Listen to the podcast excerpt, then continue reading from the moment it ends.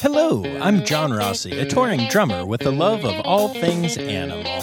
When I'm on the road, I visit as many zoos, aquariums. Hey, wait a minute. What's going on? Hey, what's going on there? Hello? Hello? Hello? We interrupt your regularly scheduled program to bring you Rossifari Zoo News. News you can use from the world of zoos and conservation. Every week, we bring you breaking news and analysis from around the globe featuring the animals you love and the people who care for them. And here's your anchorman, John Rossi. Hello, hello, hello, and welcome back to Rossifari Zoo News, your look at all the things going on in the worlds of zoos, aquariums, conservation, and general animal weirdness.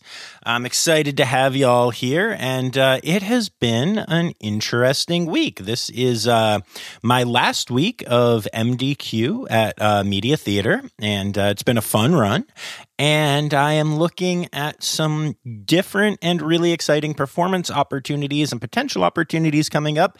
But uh, I'm not going to talk about any of those yet until I've signed some contracts and we've seen what's happening. Uh, I actually have a gig coming up soon with uh, my original show, uh, Under the Sun, which has now been renamed Sun Records Live, but will always be Under the Sun to me. Um, but it's a private gig and I'm not allowed to talk about it. So, uh, how weird is that? I'm going to go play a show that I can't tell anyone about. But, um, yeah, it's my original show and, uh, It'll be performed in front of a couple thousand people, and I can't tell you anything else about it. So that's weird. Um, and that's kind of my life. My life is weird. Uh, but you know what? I'm going to skip ahead to the other stuff, the non my life stuff, because frankly, I had the opportunity to hang out with Miles instead of recording this podcast when I normally do. And I took it. So uh, I had a great day with the kid, had a wonderful time.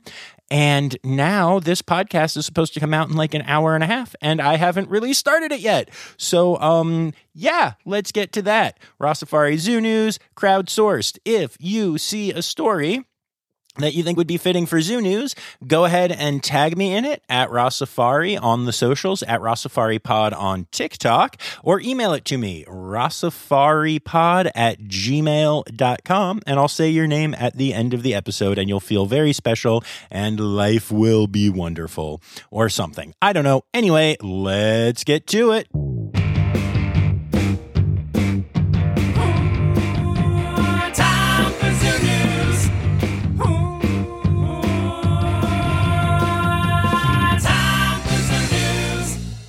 All right, y'all. So, um, I'm gonna warn you: the first couple stories here are not the most positive, but we will get to positive stories, including the fact that uh, you know how I normally do the births and deaths part. We don't have any major deaths to discuss this week; just a bunch of cool births. So don't worry, there is joy coming. But for now, uh, I don't know if you've heard about this, but um, the world is on fire, figuratively, and Canada is actually literally on fire and it is spreading um like ash and smoke all through the north and east of the United States. It's crazy. And I'm dropping this in Zoo News for a couple of reasons, mainly because it's a top story and uh, really shouldn't wait until other news, but also because it has led to a ton of zoos either having to alter their hours or close completely. Zoos as far apart as the Buffalo Zoo, the Philly Zoo, uh, Ross Park Zoo, uh, the National Zoo have all had to close early or shut down for the day because of wildfires that are happening in Canada and the uh, the wind is blowing it down to the United States. Um, all of the WCS parks had to close down early, which are the, the New York City zoos. Uh, there was a period of time where New York City actually had the worst air quality of any city in the world. And then the day after that, today, uh, Thursday, the 8th, the day that I'm recording this, Philadelphia took the crown from New York and had the worst air quality in the world. So lucky us question mark um but you know i bring this up not just because it's kind of really interesting not just because it affected a ton of zoos, but also because this is something that I think people sometimes fail to understand. National borders don't mean poop when it comes to things like conservation and protecting wildlife and protecting habitats and dealing with climate change. Like these are all global problems. And I have to tell you that the the issue uh, that that Canada is facing right now is a climate change problem. Um, you know, i this is affecting uh, the forestry in Canada is drier than usual because of climate change, which makes it burn at an exceptional rate. Uh, lightning strikes from storms have been increasing in frequency, which leads to a higher number of wildfires. And uh, there's also more windy weather in Canada that will fan the flames further. So these are all directly related to climate change and are causing these wildfires, which are not only devastating Canada, but are also causing problems in the United States. Gosh, you can tell this is a US person doing this podcast because there are literally wildfires ravaging Canada and my initial take on it was, oh, but it's making things bad in America. And and you know, that goes back to what we're talking about. There these borders don't really matter. Um, and the crazy thing about this is this is not just a one-time thing, okay? It's the first time we're seeing it happen. But these climate change conditions are going to continue. It is expected that Western Canada is predicted to see a 50% increase in dry, windy, wildfire producing weather over the next few years. And that Eastern Canada is predicted to see a 200 to 300% increase in that same type of weather. So this is not a weird, freaky thing that happened once that we'll all go tell our grandkids about someday unless things improve, this is going to be a major problem that we continue to have. We will have wildfires in Canada, we have wildfires in California, and all of this leads to all kinds of major problems. And also zoos closing, which is why it's in zoo news. I know that's tenuous at best, but it is something that is really worth understanding and really is important to deal with and to, to change. And I still see climate change deniers denying that this is a thing, and it boggles my mind. Um, if you're one of those people, you're wrong. Sorry, science disagrees with you. And also, the friggin' smoke that I was inhaling while on stage in Philadelphia because Canada is burning disagrees with you. Um, so yeah, uh, I'm I'm guessing most of my podcast audience is, very aware of the fact that that is the case. But um, I just wanted to share that with all of you and how it's affecting zoos, but also just really matters outside of that. And uh, Speaking of devastating news, and also speaking of non US centric news, there is some really sad news out of Ukraine. Um, there's an area in Ukraine that is currently occupied by Russian forces known as Nova Kakhovka. And um, there was a zoo that was in this area.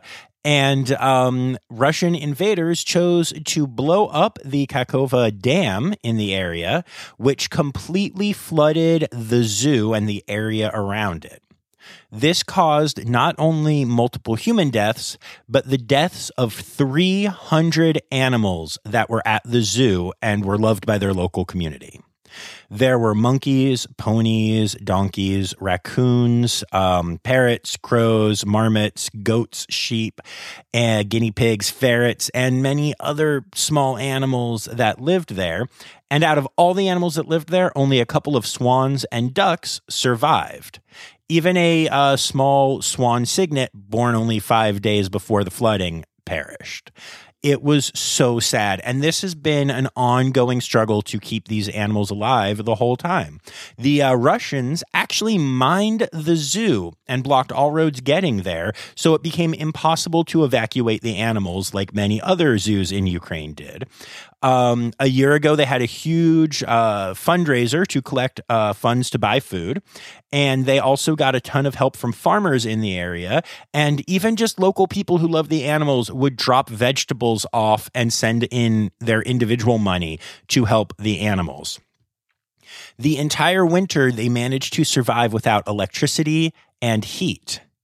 Uh, one of the workers that lived near the zoo actually took all of the warmth loving animals, which was over 60 of them, to her home. All of the animals survived until the spring and then returned to the zoo. Two workers were risking their lives every single day to go to the zoo under fire to feed and care for the animals. And then, at the end of all of this, the Russian forces destroyed a dam and wiped out not only human lives, but all of those animal lives that so many people were fighting so hard for. It is a disgusting look at one of the many terrible effects of war. And uh, condolences to to everyone in that area. It's just terrible to hear this kind of story all right, I'm going to hit y'all with one more rough story and then we're going to get to a good one, I promise. But this one's also really important, so we got to put it at the top here. On Sunday night, there was a fire at Metro Richmond Zoo.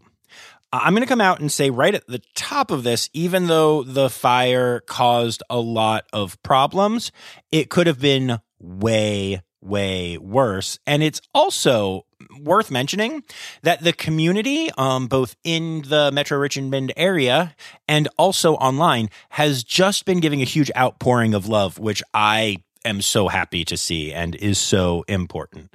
Um, the fire broke out uh, around 9:50 p.m. and uh, it started in the zoo's workshop area and spread to the animal hospital, feed storage room, and zookeeper service area. Uh, the really amazing news is that, first of all, none of those are animal areas except for the vet hospital. And uh, there were 10 total animals in the buildings that caught on fire, and nine were rescued and are currently doing well. One meerkat who was receiving care in the animal hospital did pass away, and that is terrible. But given that it was a multi building fire, it's actually really incredible news that they only lost one animal. That's, uh, that's really, really cool. Um, the damage to the buildings is significant. Uh, the buildings will have to be completely demolished and completely rebuilt. Um, and they were uh, really important areas. So they've also lost all kinds of vet equipment like um, X-ray and anesthesia machines, uh, and just yeah, there's there's all kinds of stuff. Uh, as a matter of fact, even six of the golf carts that the staff used were reduced to nothing more than metal frames. Um, and the staff also lost many personal belongings uh, that were left in the break room. So this is really, really a tough time for Metro Richmond Zoo. And if you go to their social media, you can find many ways that you could help out. Uh, donations, not only of money, but they're looking for certain things to help rebuild and and to restock those areas. Um, but yeah, I'm just I'm just so grateful that all the humans and all the animals but one were okay. It's amazing that the staff and firefighters were able to get this blaze under control and uh, take care of so many animals. That's they are absolute heroes. All right. Enough tough news for now. We've got some really cool news from our friends at the Cincinnati Zoo and specifically their crew team, which you've heard some of on the podcast. That is the Center for Conservation and Research of Endangered Wildlife. Uh, and crew teamed up with Massachusetts General Hospital and Horae Gene Therapy Center to publish a really cool study that could change the lives of so many domestic cats. I know that's not what you were expecting to hear, but this is awesome. You see, crew scientists have officially come up with and had positive testing of a non surgical contraceptive alternative for cats. What this means is that there's a very good chance that we could humanely reduce free roaming cat populations and eliminate shelter euthanasia of many healthy cats. You see, it is estimated that there are between 30 and 80 million free roaming cats in the United States. And many of those cats get taken into shelters where they're not rescued and then have to be euthanized even though they're healthy. But these cats also cause all kinds of problems to bird populations. And I mean, literally, they are an invasive species when you think about it. It's weird to think about, like, you know, oh, little kitty as an invasive species, but that's exactly what they are. So think of any effects of an invasive species, and that's what these uh, cat populations do. Um, Unfortunately, up until now, there has been no type of contraceptive that is capable of producing permanent sterilization in companion animals. Uh, and so instead, the cats need to be surgically spayed, which is expensive, time consuming, and takes like, you know, recovery and drugs and all kinds of stuff, uh, which is a hard thing to do for possibly 80 million cats that can't pay and it also requires like trapping the animals and stuff it's it's really an issue so um six female cats at crew were treated with gene therapy and uh, it seems to have worked. Uh, they are all uh, sterile. None of them have had any side effects. And uh, this is something that is really easy to do. This is actually really cool. I actually, when I was at Crew with Dr. Curry, um, who, if you haven't heard her episode yet, Dr. Erin Curry, it's it's amazing. You need to go back and listen to it. But I got to see these cats that they were doing these trials on, and I mean, they're just cats, but it was really, really, really cool um, just to see them and know that they might be the future of this, and now they became the future of this. Um, and so, yeah, um, all of the cats that were in the study have now been adopted, most of which were just taken home by crew and other Cincinnati Zoo staff that fell in love with them, of course, because cats are awesome.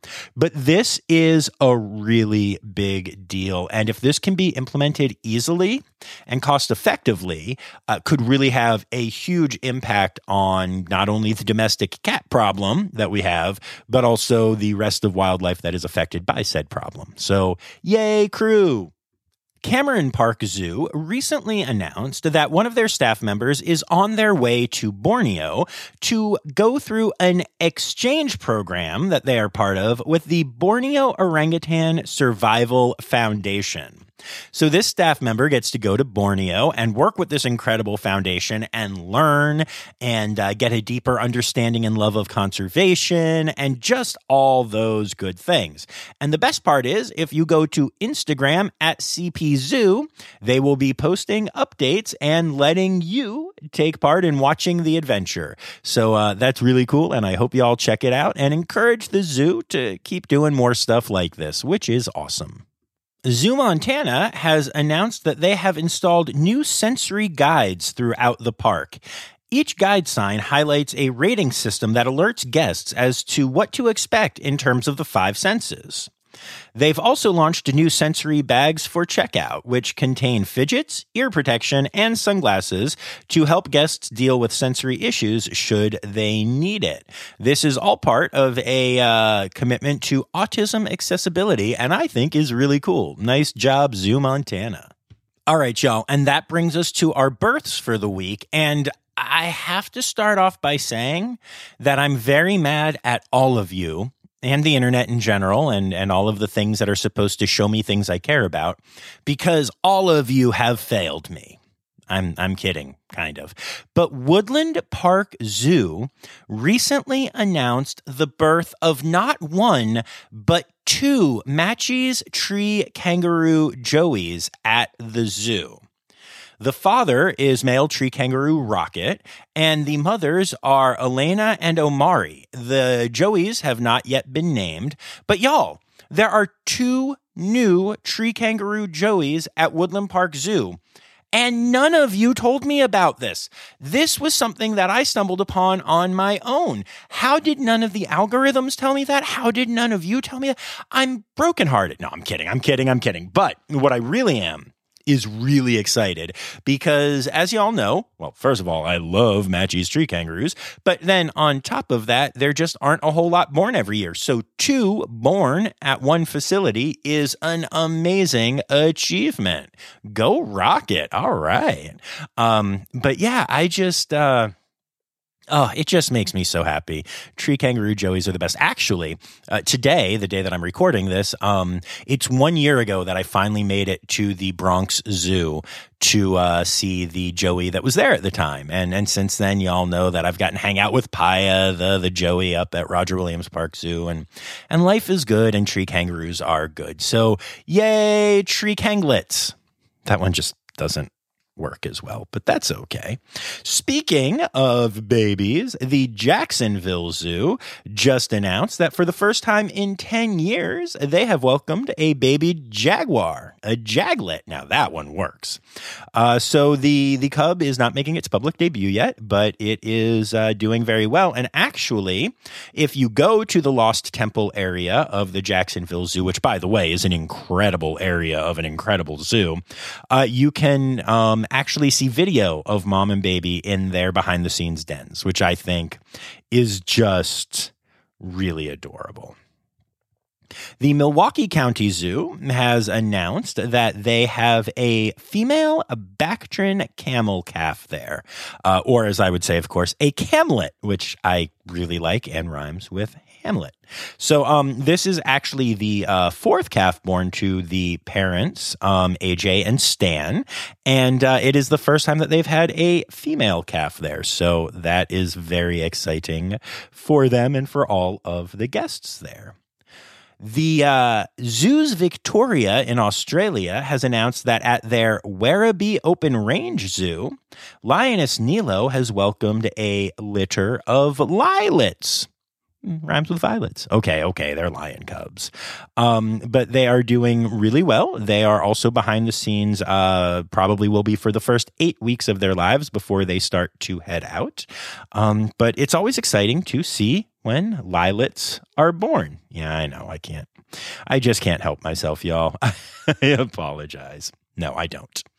Uh, and actually, our next birth is from our friends at the Greensboro Science Center, who have been just doing an amazing work with uh, the whole having babies thing. That's God, that's a weird way to put that. But yeah, they've had some really cool births lately. So we've talked about the Bintlets, which, by the way, if you are listening to this today, the day it came out, uh, Friday, uh, June 9th, then their names will be announced at noon. The naming contest happened in between Zoo Newses, so I didn't get to talk about it on here. But um, I want to thank all of my fans who have been voting for the names that I requested. Uh, there is a reason behind it, and I think we're going to get it. I think I know a lot of you told me you reached out. So hopefully the Rossifari bump does its work and um, the Bintlets are named. But now uh, the um, Greensboro Science Center has announced the birth of Kiwi, a white blotched river ray pup. Raylet? It's really cute. It's really small. And y'all, I actually got to see Kiwi when I was there visiting the Bintlets and seeing the Pygmy Hippo as well. So I, I can't quite handle all of the new cuteness at Greensboro or the fact that I've actually gotten to see all of the new cuteness at Greensboro. But if you are able to get to Greensboro Science Center, I highly recommend it. They're a great facility. You're going to hear a lot more uh, about them on the pod soon. And um, there are just some real cute babies at that facility right now. The North Carolina Zoo has announced the birth of not one, not two, but three sand kittens. Sand catlets? Okay, we, I guess we could keep kittens. I highly recommend you go to at NC Zoo or the North Carolina Zoo Facebook page and look at the ridiculous cuteness of these faces. The Caldwell Zoo in Tyler, Texas has welcomed a new litter of cheatlets, cheetah cubs. They're really cute, and uh, I just love this. Their parents are named Orchid and Flap. Flap is such a great cheetah name. I love it so much. Anyway, uh, this is a first time mother, and so far the cheetahs seem to be doing well, but uh, the zoo has said they're monitoring closely and will pull in hand rear if necessary because first time cheetah moms often aren't great at it, but so far so good. So, uh, yay, Caldwell Zoo. The Louisville Zoo has announced that Patrice, their Babirusa, gave birth to a piglet. And uh, Babirusa piglets, or boblets as I like to call them because I'm weird, uh, are really adorable. Highly recommend you go to at Louisville Zoo Official. And yeah, I know it's Louisville, but I said Louisville, so you know how to type it. Um, and check out the the picture of this adorable little nuglet, uh, which they call a little baked bean. And uh, they're not wrong. That's kind of what it looks like. Really cute, really awesome. And uh, yeah, con- congrats to the Louisville Zoo. Or, as I always like to say, they should just call it Zooaville. But they don't. They don't listen to me. And then, last but not least, for births this week, the Maryland Zoo has welcomed a new calf to its Sitatunga herd, which I actually got to see at the zoo when I was there recently. Uh, it's really cute. They are really adorable. And I just need to point this out. Of all of the animals that I have added lit to at the end uh, because of the silly Bintlet thing, Sitlet might be my favorite. So, yay, Maryland Zoo, and yay, Sitlets. And speaking of babies, we already announced last week that there is a new baby gorilla at Smithsonian's National Zoo. Well, they have been able to sex said gorilla, and they now know that it is a baby girl. So uh, if you want to go see a baby girl gorilla grow up at the National Zoo, this is your opportunity. And actually, uh, we also have a, baby story out of the Lincoln Park Zoo, uh, where there is a lion cub that was born there recently uh, named Lomlock that uh, is experiencing mobility challenges. And they're not really sure why. They did some initial testing and they were all inconclusive. And as such, uh, they partnered with MedVet Chicago to do a series of advanced diagnostic tests. Currently, they are waiting for the results of these tests, but they are doing everything that they can to help out um, this this little lion. Uh, as a matter of fact, um, they had specialists in neurology, orthopedics, radiology, anesthesiology, and rehabilitation, as well as getting additional radiographs, a CT, an MRI, and an epidural injection of long acting anti inflammatory and pain control medication, all of which Lomlock uh, recovered well from, which is kind of amazing. And he uh, he is still with mom and littermates and uh, the rest of the pride, and seems to be doing well, except for these mobility issues. So um, it's uh, just something worth keeping an eye on, and hopefully this lion does okay because um, you know. That's what we always want. We always want what's best for the animals in zoos. Uh, but it's really cool to see the lengths that Lincoln Park Zoo is going to for just one lion. It's it's why I love these uh, these places so so darn much. Interestingly, uh, Lincoln Park Zoo is not the only zoo that is currently having health issues with a lion, although this one's not a lion cub.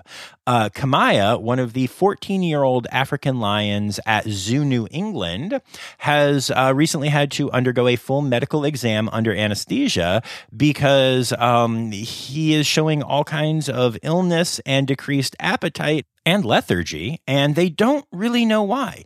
Earlier this spring, uh, he was successfully treated for severe pneumonia, uh, and it appeared that he had some chronic underlying health issues when they were doing that treatment. Uh, but diagnostic testing has been inconclusive, so they are trying to figure out what's going on. Um, and again, this is just such a great example. Not only are they taking such good care of this lion, but just the exam that we were talking about at the beginning of this story included the collection of blood, urine, spleen, and bone marrow samples, as well as x rays of his chest and abdomen. Uh, hopefully, we know next week what's going on with this lion and are able to uh, get him back on track. And I said we there, but clearly I'm not doing anything except for reporting on it. But uh, good luck to the team at Zoo New England. Zoo Atlanta has announced that uh, Lun Lun, one of their giant pandas there, is undergoing some eye treatments. Now, uh, Lun Lun is 25 years old, so she is a geriatric panda bear, and she's been at Zoo Atlanta since 1999. Um, and so far, she's having some, uh, let's call it eye abnormalities. And as such, uh, they are treating her for um, cataracts, glaucoma, and corneal disease. Uh, Lun Lun is responding well to treatments and appears to be stable and comfortable. But props to Zoo Atlanta for doing great vet work and also for being transparent about it. Um, it's very cool to see. And uh, they are collaborating with uh, colleagues at the Panda Base in Chengdu, China. Uh, so yeah, there. This this is a bear that's getting the best care possible in the world, and it's it's two countries coming together to take care of Lun Lun. I love that. And last but not least, for zoo news this week, um, there is a crocodile, a Nile crocodile, uh, that lives at a zoo in Costa Rica that has impregnated herself in a virgin birth scenario, also known as a parthenogenesis. And this is the first time that this has ever been seen in a crocodile, which is really cool. Uh, so, you know, there's obviously not a male there. Uh, so they know that she wasn't able to get pregnant. But also, the fetus is 99.9% genetically identical to the mother.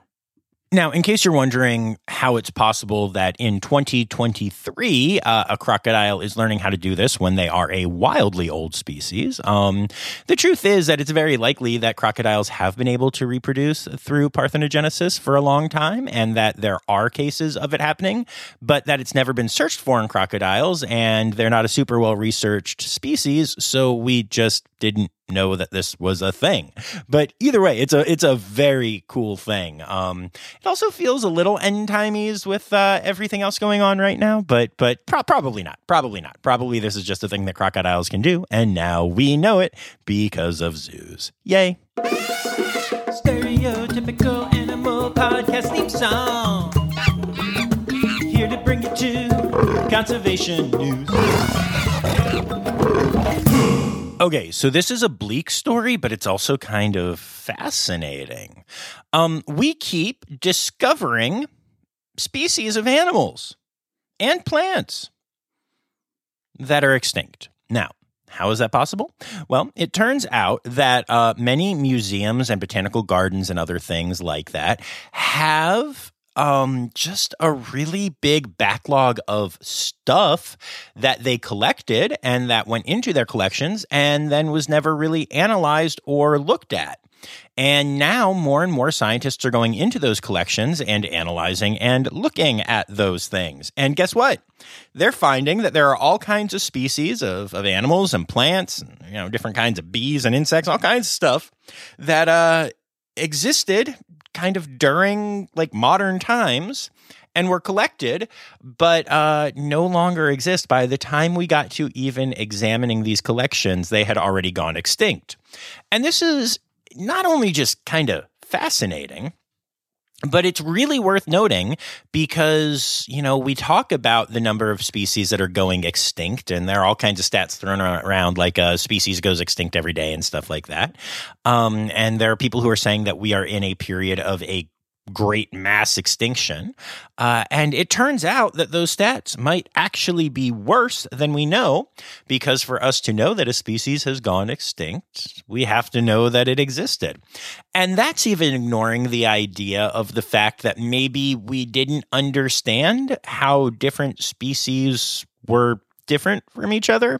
Okay, I didn't explain that really well, um, but I'm going to. Uh, so, you know, uh, just over the lifespan of this podcast, we have gone from red pandas being one species with two subspecies to doing genetic testing and realizing that there are actually two different species of red panda, which mean that both of those species have a significantly smaller population than the one that we thought we had because obviously you take that number and divide by two. I mean, you know, the odds are that um, the Fulgens and the Styani are not split 50 50, but you get what I'm saying, right? If, if there are 8,000 red pandas left in the world and it turns out that there are 4,000 Fulgens and 4,000 Styani, that means that there are 4,000 of each species instead of 8,000 or whatever the numbers may be, right? Um, and so, yeah, not only are we discovering, you know, entirely new species that we didn't even realize we had collected, but also if we were then to go in and do genetic testing, how many of those would actually be multiple species beyond that? And how much more speciation would we see? And how many more species would we discover that we've already lost? It's crazy to think about and and really really sad and scary but also uh, gives me hope in a weird sort of way because we are definitely documenting things more than we ever have. And we have iphones and uh, androids i guess for you android people and uh, the different things with amazing cameras and iNaturalist apps and all of those kinds of things and so there's all kinds of citizen scientist projects that are helping us identify species and figure this stuff out so we are actually in a time of really positive news that is bordering this really sad news. But like, hey, I'll take it. That's that's certainly uh, certainly some silver lining, if if nothing else, and that's always a beautiful thing, right? But yeah, lots of species are gone that we didn't even know existed because they're in collections and we just didn't realize. Weird. A controversial multi year experiment being done on whales in Norway has been suspended after a whale drowned. Uh, so this is kind of interesting. Um, the Norwegian Defense Research Establishment, each summer since 2021, has tried to capture minke whales in uh, an archipelago in a sea pen and then submit those whales to hearing tests before releasing them into the wild again. Now, it might sound really weird to you, but the idea behind this is that if we can understand what whales do and don't hear, we can ensure that boats and other human things in the water that are striking them and that they're running into and having all kinds of issues with uh, will emit those frequencies so that whales will hear them and be more aware of them and more likely to dodge them. It's it's it's kind of a cool idea, but it's super not working well. Uh, in three years of working on this project, they have completed zero hearing tests. Zero. Um, and that is because whales that go into these sea pens tend to freak out or tend to escape or in a recent experience, uh, bad weather damaged the project testing site, causing a barrier line to break free. A whale became entangled in it and died. So, zero hearing tests, but one whale death. So, yeah, I'm glad that that is suspended. I love the idea behind it, but this clearly isn't working. Um, and now a whale has died because of it. But I'm going to take this a step further. Y'all, that is the same kind of sea pen that these people are claiming they're going to build in the Pacific Northwest for Toki, or I guess they're claiming is already being built because they're saying that Toki will be released in September. No, no, no, no, no, no, no, no. Whales apparently aren't doing well in sea pens. Also, sea pens can break and kill whales. Like, what are we talking about here? On top of all the other issues, now there's another reason to avoid uh, this just ridiculous plan. Hopefully, someone at the Dolphin Company or Jim Irsay or somebody is paying some form of attention to this. Please, let's let's not do this. Right? Right? Yeah, let's not do this. I've said this on the podcast before, and I am going to say it again. I think it's really sad that octopodes tend to die after a very short lifespan because they are amazing and intelligent. And I've gotten to meet a few now, and it's always a wildly cool experience. However, it's also probably a good thing for humanity because octopodes would absolutely like run this planet and enslave us if they had long lives because they are just so much cooler and so much smarter than humans. It's just ridiculous. And honestly, we didn't even know how cool they were until recently. A new study has shown that some octopuses can actually edit the RNA in their brains on a massive scale allowing themselves to uh, keep a clear head in both warm waters and cool waters. As they shift through these drastic temperatures, they alter the RNA in their brains to adapt to it and to not only survive, but thrive in both types of water. That is insane. They are aliens. I I I I know they're not literally aliens, but they are aliens and I just want to say officially that I welcome our octopus overlords and I humbly submit myself as your servants because this is just the latest in the insane number of cool things that this species does or well this group of species better than like anything ever. Octopodes are amazing. Octopuses are the coolest. They are ju- just just wow. Just wow, y'all. And last but not least in conservation news, a wild wolverine has been spotted in California for the first time in a century. So that's really awesome and hopefully is a sign that there are some other wild wolverines out there. And no, I'm not talking about the Marvel Comics character. Yes, I know he's coming back for Deadpool 3 and I'm very excited. Uh, but we're talking about the actual animal wolverines, which by the way, if you've never seen them walk, they lope. They like really lope. It's really adorable. I highly recommend that you check it out. And I guess that means that if they were going to go get married, they might lope to elope. Oh boy, I don't know. I guess uh, Wolverine's cantaloupe. No, wait, that's a fruit. Anyway, It's time for other news. It's time for other news. Hey, now, right now, right now it's time. It's time for other news. Hey, it's a segue to the news. All right. So I know that I've mentioned it before, but I'm going to say it again. If you see baby wildlife, you know, something that would end with a litz, um, it, laying around, do not mess with it. Do not pick it up. Do not think it is alone unless you really seriously have a reason to think that, like you can see an injury or like there's a parent laying dead next to it or something like that. Many times animals leave their babies to go collect food and stuff like that, trusting that the babies will be hidden away enough to not get uh you know a predator attack in the time that they're gone or whatever. Um and if you pick up and move the baby you're taking it away from the parent and uh it's it's going to have a tougher time living. So friendly reminder about that in general. And what brings it on is that recently two different things two different things have happened at Yellowstone that drive me absolutely crazy First of all, there was a bison calf that um, a person saw uh, and thought, uh oh, this calf might be in trouble. And so picked it up and moved it. And guess what? The herd wouldn't take it back. And now the bison calf has died. That's right. This man, while trying to do the right thing, and, and I get it, I feel bad for him. Um, while also wishing that he was better educated. But um, you know, he, the bison calf is dead now because of this human. And also, um, a baby elk was recently picked up and put into a car because uh, people saw it and were like, oh, we need to help this baby elk because it is a baby and its mother is not around. They put it in a car, they took it to a police station. The police were like, y'all are idiots. And uh, the baby elk ran outside, but its condition is unknown.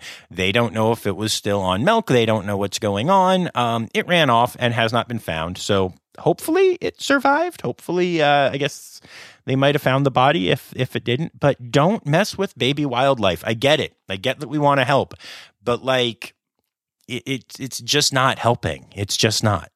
But hey, at least those people have good intentions. Uh, unlike in this next story, uh, the NOAA is offering a $5,000 reward for information that leads to the successful prosecution of people who chose to intentionally kill a Hawaiian monk seal on Oahu Island back in March.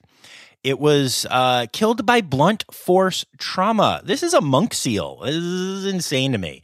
Uh, people are just gross, and I don't have a better story to tell you Uh, other than that, it's it's really sad. I feel like we started with with sad news and now we're back into sad news, and I apologize for that. But it is important news, and it's important to realize that this is what is happening in our world sometimes. So sorry, sorry, but um, if you have any information on this, uh, you can get a reward. That's a real small silver lining, though, isn't it? But okay, we are going to end on something a little bit happier, which is that research has recently shown that humans and sharks can swim near each other peacefully like a lot, like more than we ever expected. Sharks and surfers and swimmers can coexist peacefully most of the time.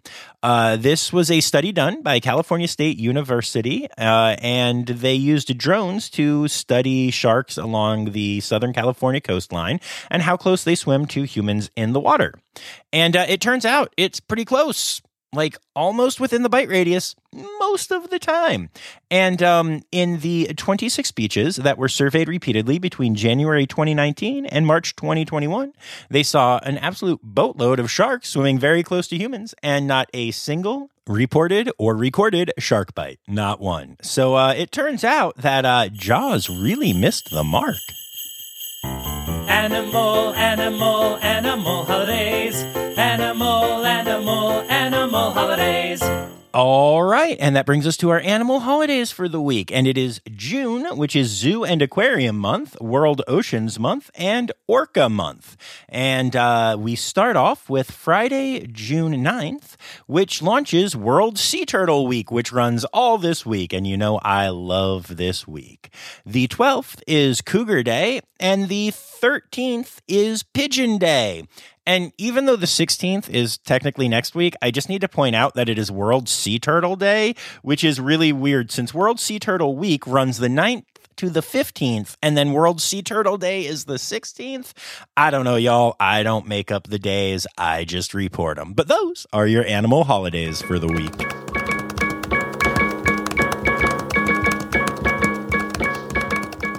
All right, and there you have it, folks. Another week of Rossifari Zoo News is recorded and going to be released on time, even though, boy, oh boy, did I start this one late. So, yay, go team. I would like to say thank you to my Red Panda level patrons, Laura Shank, Kristen Dickey, and Stephen Williamson. And uh, in fact, to all of my patrons, y'all rock. Don't forget that you can support the podcast for as little as $3 a month by going to patreon.com slash rossifari. And I'd also like to thank everyone who contributed stories to this week's episode of Zoo News. Anya Keen, Colleen Lenihan, Kim Cooley, Carrie Kirkpatrick, Kevin Williams, Laura Shank, Jay Meredith, Becca Robinson, Mary Blair, Marianne Rossi, Sam Evans, Emily Rockbuck, Mark Hansen, Ken Tryon, not Tyrion. Uh, sorry, I did that the first time, Ken. Stephen Williamson, and Liz Dunlevy. And remember, friends, the words newsy credits backwards are Steiderk Yiswen. The Rossifari podcast is produced, hosted, and engineered by John Rossi. Editing and fact checking by John and Dr. Zoe Rossi. Our theme song is Sevens by Nathan Burke, performed by Nathan and John. Interrupting John theme and additional voices by Taylor Isaac Gray. You can reach John directly on Instagram and Facebook at Rossifari or by email at rossifaripod at gmail.com. Rossifari is part of the Daydreamer Media Network. Now, stop listening to me and go visit a zoo.